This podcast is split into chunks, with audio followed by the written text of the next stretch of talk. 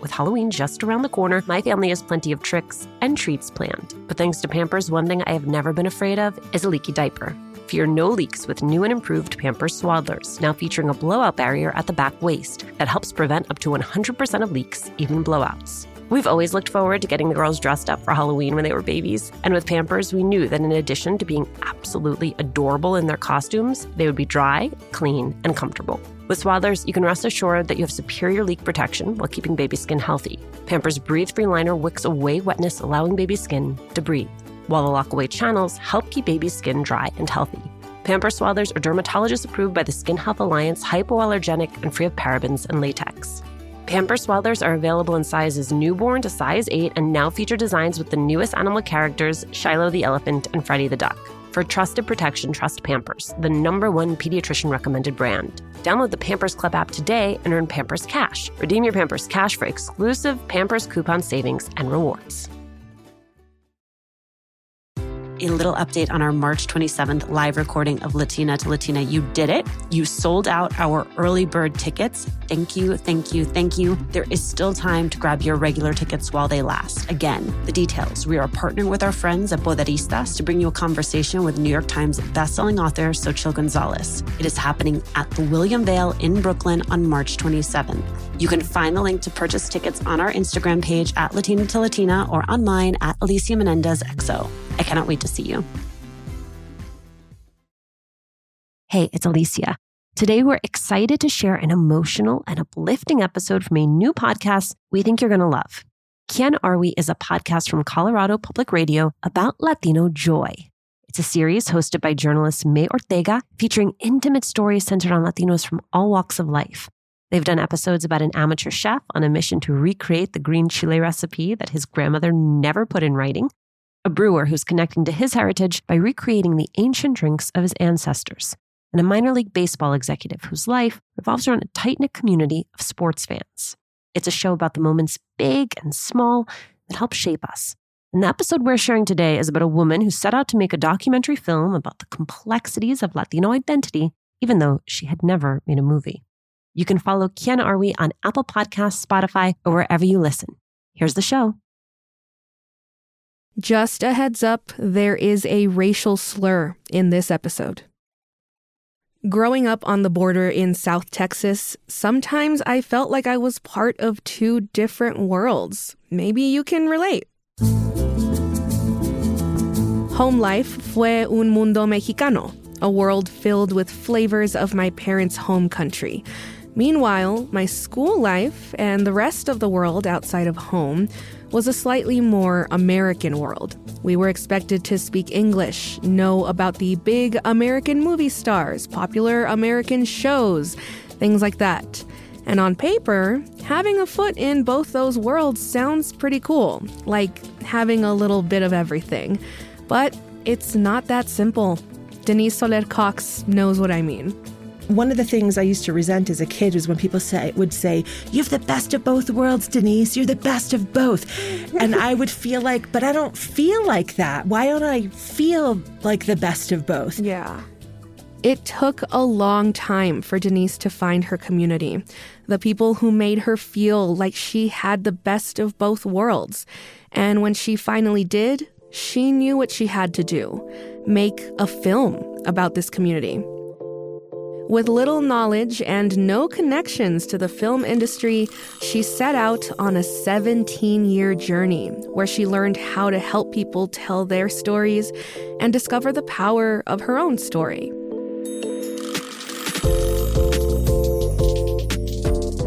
From Colorado Public Radio, this is Quién Are We, exploring what it means to be mestice or boricua or Latino or however you identify, and diving into the beautiful things that make us who we are. I'm May Ortega.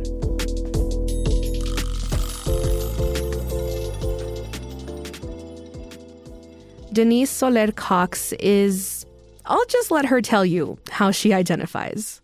Um, I think it's it so depends on what space I'm in. I have to say, yeah, and okay. so um, in front of Latinos, I'm a Boricua.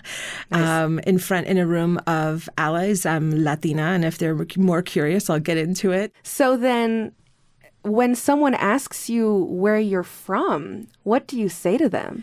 Well, when I was younger, I would not know how to answer the question, and I always feel trepidatious because I didn't know if I felt safe answering the truth, which was I wanted to say Puerto Rico, mm-hmm. even though I technically wasn't born there. Okay. Um, and then, uh, you know, as I get older, I feel like I identify as a New Yorker. But yeah, it all depends on the audience. Isn't that's kind of a funny thing? Denise was born in 1970, at a time when the Puerto Rican population in New York City was exploding, mostly in Harlem and the Bronx. Denise's New York was one where Puerto Ricans were inventing salsa music and the New Nuyorican Poets Cafe. Orgullo Borincano, or Boricua pride, among these first and second generation Caribeños was strong. The culture was strong. But before little Denise could fully absorb all that it was to be New Nuyoriqueña, her parents moved the family, with her two older brothers in tow, to Westchester, New York, a predominantly white, affluent suburb to the north. Definitely didn't hit the same way. So it was it's funny looking back as an adult it, it was so beautiful. It was really americana at its finest. Mm. and while living there um, it was incredibly challenging uh, from an identity point of view. I didn't know where i fit in. I found westchester to be beautiful in hindsight but during it was quite challenging Denise was bullied a lot as a kid in Westchester. As an adult, she made a recording where she told her brother for the first time about why living in Westchester was so tough for her. About it. But yeah, I, did, I had to deal with it a lot. Wow. Yeah. In school? Yeah first day, seventh grade, and we're sitting in the back of homeroom. We're like, oh my God, we're in homeroom. This is so exciting. And we have all of our books and everything. And then this girl walks in the room and she's got like tons of makeup on and her hair is like hairsprayed out and her clothes are tight. And then like behind her was like this posse of girls and they all looked the same. And I'm like, holy shit, these girls look scary. And they all stopped right in front of me. And the girl goes, good morning, Spick. And that was the beginning of a very difficult four year span that actually happened every single day for four years.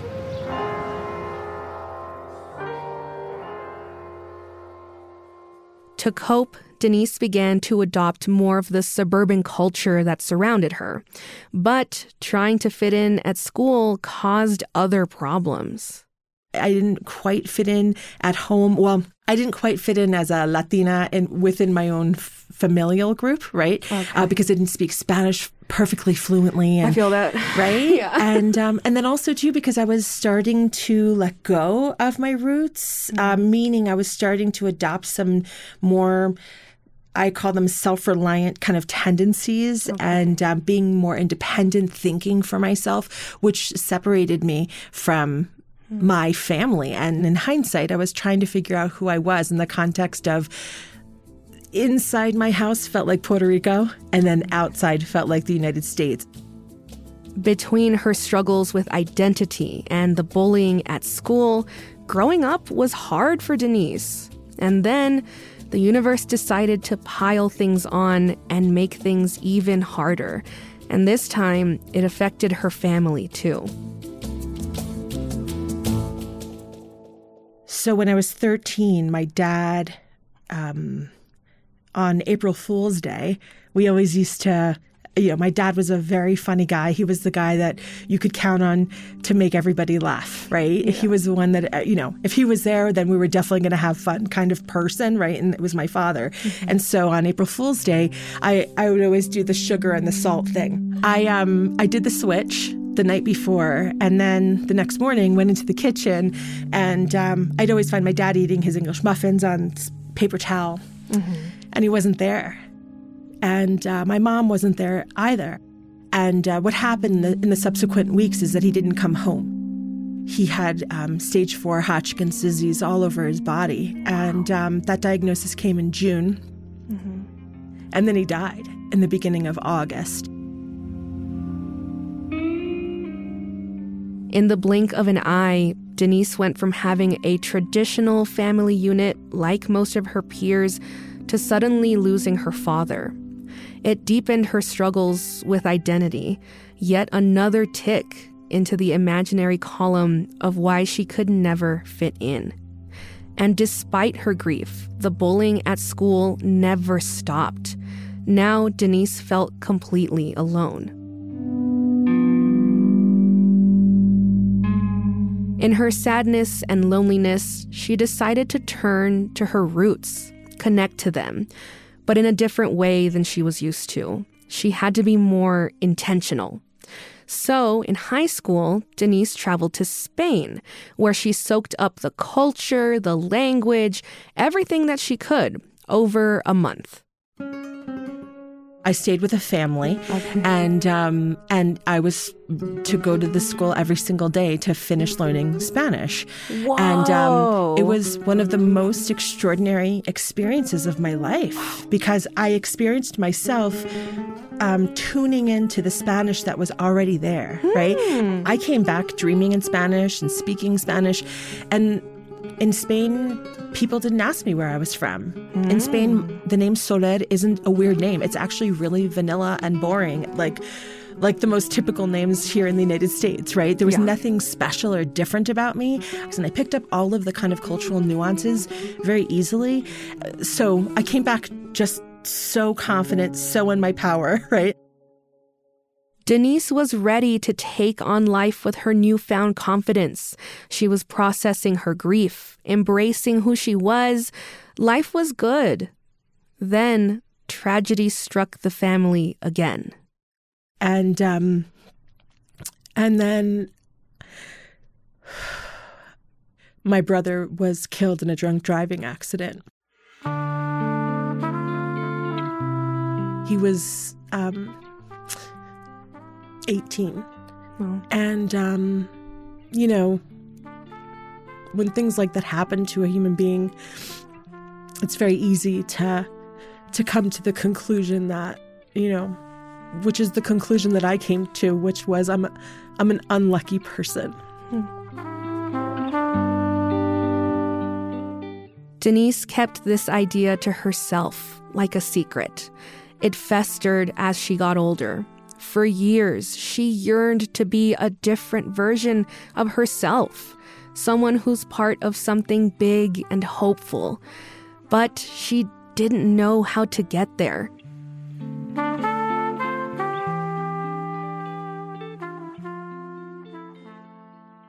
After high school, Denise Soler Cox finally left Westchester, the home of all her childhood tragedy.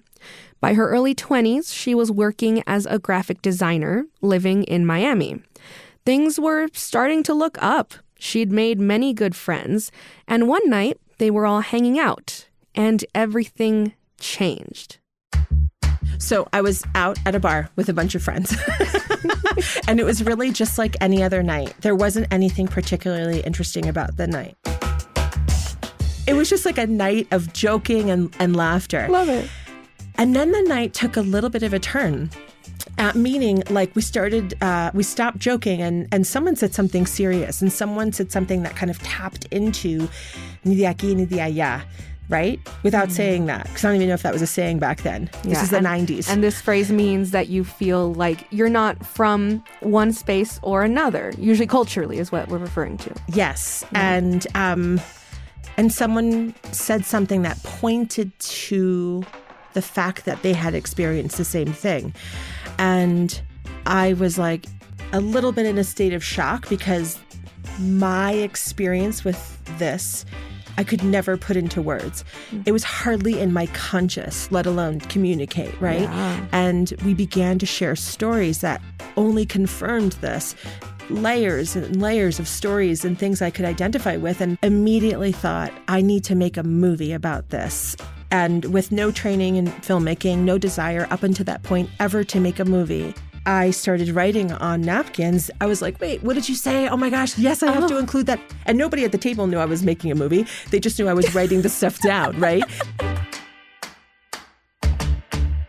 And so by the end of the night, I had my stack of napkins and I got in my car and I drove down I 95 South to Coconut Grove in Miami, where I lived, with the four windows down, like air air swooshing into my car like oh my god i'm a filmmaker. This is amazing. Like i was so excited for this life that i just designed for myself right at this table at a bar with a bunch of friends. Wow. because i knew deep down that if i could actually pull this off that i could heal millions of hearts. And rewinding back to my childhood, this is so, only something I can understand now as an adult. But as a kid, I used to tell myself, I'm going to do something really great with my life one day. And all of this that's happening, everything that I can't, like, I could hardly deal with it as a kid, you know? That it would all lead to something amazing. So I was driving in my car. I'm like, see, I knew it. I knew I was meant to do something great. And this is what that is. And um, I always have a joke about this that, um, you know, there's the angel that's like, yeah, woo, yes, we're doing this. and then the devil, like, who the hell do you think you are to do this? You know, all those things. You have no film. You don't know anything about it, making films, right? And Yeah. um, that and self then- doubt talking to you. Oh my gosh, yeah. Yeah. And then if you're Latino, you have your mother, you know, saying all the Oh things that your mother says. so by the time it was like a 30 minute drive, but by the time I got home, I had convinced myself I wasn't good enough to do it.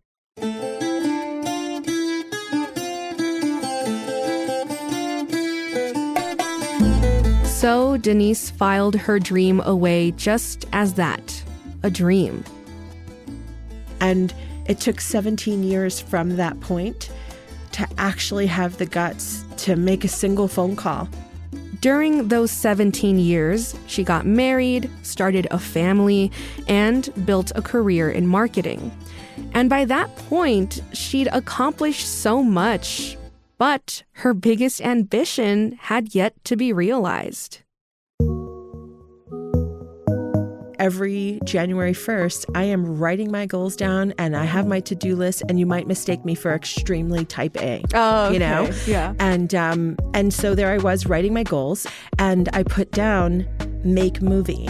That's what I would always write. Every year. Do it this year. Yeah. Every year for 17 years, just make movie, make movie, make movie. Yeah. Yeah. And then um, I realized, wow, I'm full of poop. like, what am I doing writing this again? Yeah. I know I'm never going to do this. And so, really, what it was was the things that held me back from like really participating and fully living my life were also the things that held me back from making this film.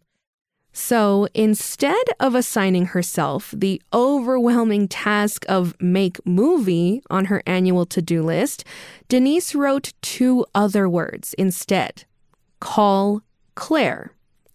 Claire was only an acquaintance, but Denise knew one very important thing about her. Claire's neighbor was Henry Ansbacher, an Emmy winning and Oscar nominated documentary filmmaker. Denise picked up the phone. She called Claire. Then she worked her magic and landed herself a huge break a pitch meeting with Henry. She'd finally get her chance to share her idea with an industry professional. And then the day that I was supposed to meet him, I dropped my kids off. I took a shower, which was very unusual for me because I had two toddlers in preschool, you know? And so I took a shower, I did my hair, I got dressed. I mean, like, this is significant. And all the moms were like, Excuse me, what are you up to today? Where are you going? Right. And, uh, and I remember rushing to my car and saying, I have an appointment. I'm pitching, I'm pitching an, a movie idea that I have. And they're like, What are you talking about? Yeah, like, you never mentioned this. Yeah. And um, jump in the car and had one voicemail on my phone. And it was from Henry. And he said, Denise, I'm so sorry. I won't be able to meet with you today. And even if we did meet, I would only have like 20 minutes. Mm. And I called him back so damn fast. And I said, Henry, I just got your message. I will take the 20 minutes. I am right around the corner. See you in a few minutes. Let's do this. And I was not around the corner. I was leaving the preschool. I was at least 15 minutes away if I drove like 90 miles an hour. And I got there. I pitched my heart out at the 40 minute mark. His assistant was knocking on the window, like, What are you doing? You have a call. And I remember when we walked out of the building and he said, How serious are you about making this film? Uh, because it's a lot of work and it costs a lot of money. And I said, You don't know me, Henry, but hopefully you'll have a chance. We'll have a chance to get to know each other. But if it takes me the rest of my life, I will do this.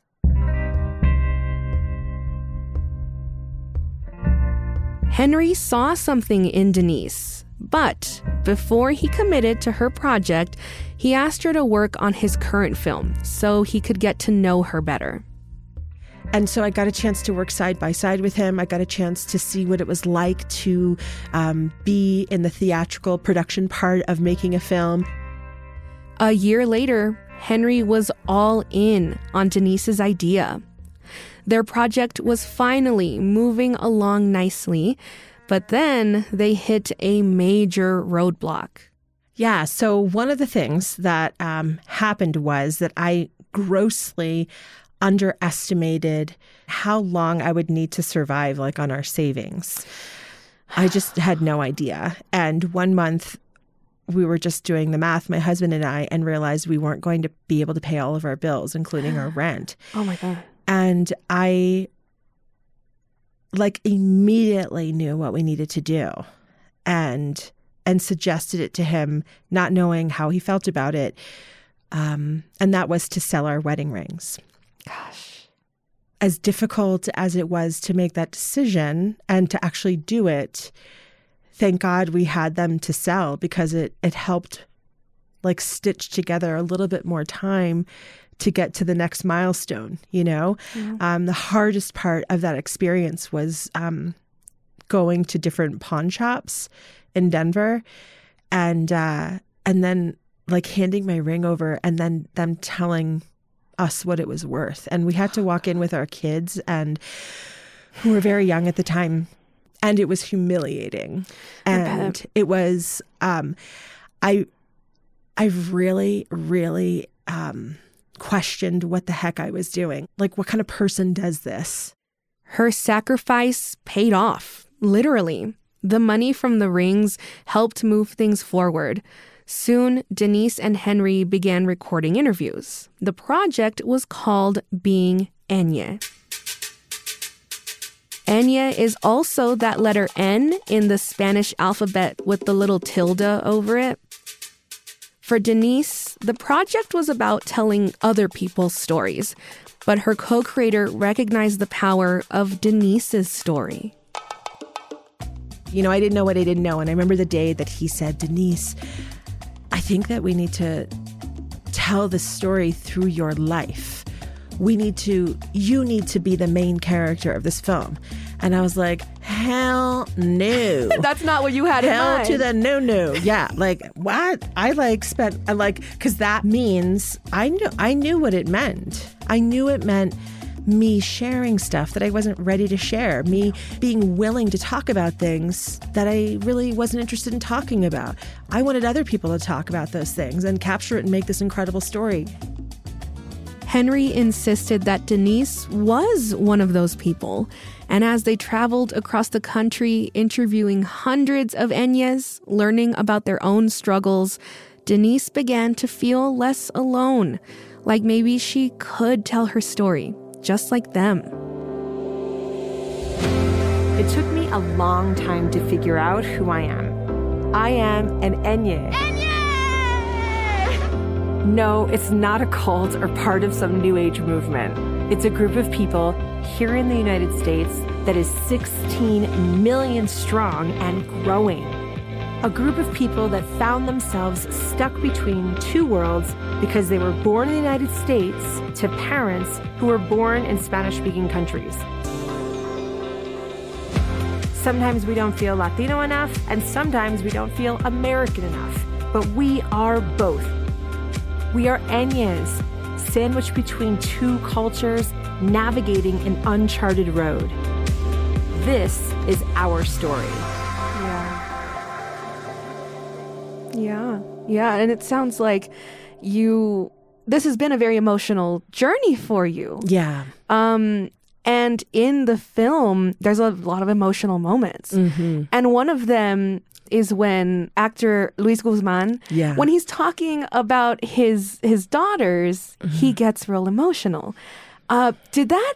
Does this happen a lot when you're talking to people about these kinds of things, about identity, family, all this stuff? Do people get emotional often? Mujer, every time. Really? I, I'd be hard pressed to think of a time where it didn't happen. And so these things that are hurtful and difficult and challenging, it's like we have a place, yeah, and the bottom drawer all the way in the back. Uh, I never opened that drawer. And here I am saying, knock, knock. You want to talk about this? How did it feel for you? Show me your drawer. Right? Pull it all out. Put it all out there. And then I would share, and Henry said, You have such a unique interview style, how you share about your experience before they talk. And I see that that's the way in. And that's what I would do because I know it's hard to talk about these things. And I know if, if I show you my drawer, uh, that maybe you might show me yours, you know? And if I say this hurt me and this is what I went through and really replicate what happened at the bar that night, really just share these things and see, like, is it also true for you? And it always is. It always is. Denise and Henry completed Being Eñye in 2016 and began screening it across the country. They successfully created a film that unites people in their shared experience of Latinidad, brownness, and the complexities that come with it. How did creating this film change how you feel about yourself and your own identity? It, it helped me. Making this film gave me the gift of being able to forgive myself for all that I believed was deficient and not good enough. Like I spent a lifetime in the practice of um, locking those emotions away. And it just so happens that unlocking that and letting it out is what made it all work. And I found freedom in that. I found uh, I found a Denise that I loved. Let's start the interview off with saying your full name. My name is Guadalupe Olvera Hurt. I am Saida Rivera. Christopher Reeve Linares. I am Charles Carpenter. Hey, my name is Luis Guzman, member of the universe. My name is Richard Montoya. Edwin Torres. Hi, I'm Yen. Enyas are pretty common around the globe. I'm one. Maybe you're one too. It's a great thing to be, if I do say so myself. Denise Soler Cox is a Boricua filmmaker from New York City, based in Denver. She and her business partner Henry continue to produce films that tell our stories. You can find a link to her documentary film, Being Eñye, on our website and in the show notes. Thank you, Denise, for opening up to me and telling your story of perseverance and belonging. I'm May Ortega. This episode was produced and mixed by Luis Antonio Perez. The episode was edited by Erin Jones and Ana Campbell. Pedro Lumbrano wrote our theme music. You can find a list of everybody who helped make this episode in the show notes. Quien Are We is a production of Colorado Public Radio. And uh, something that I was wondering did you uh, ever get your wedding rings replaced? I got the I got an email from the jeweler right before I came into the studio telling me that the rings were are ready. A little update on our March 27th live recording of Latina to Latina. You did it. You sold out our early bird tickets. Thank you, thank you, thank you. There is still time to grab your regular tickets while they last. Again, the details. We are partnering with our friends at Poderistas to bring you a conversation with New York Times bestselling author Xochitl Gonzalez. It is happening at the William Vale in Brooklyn on March 27th. You can find the link to purchase tickets on our Instagram page at Latina to Latina or online at Alicia Menendez XO. I cannot wait to see you.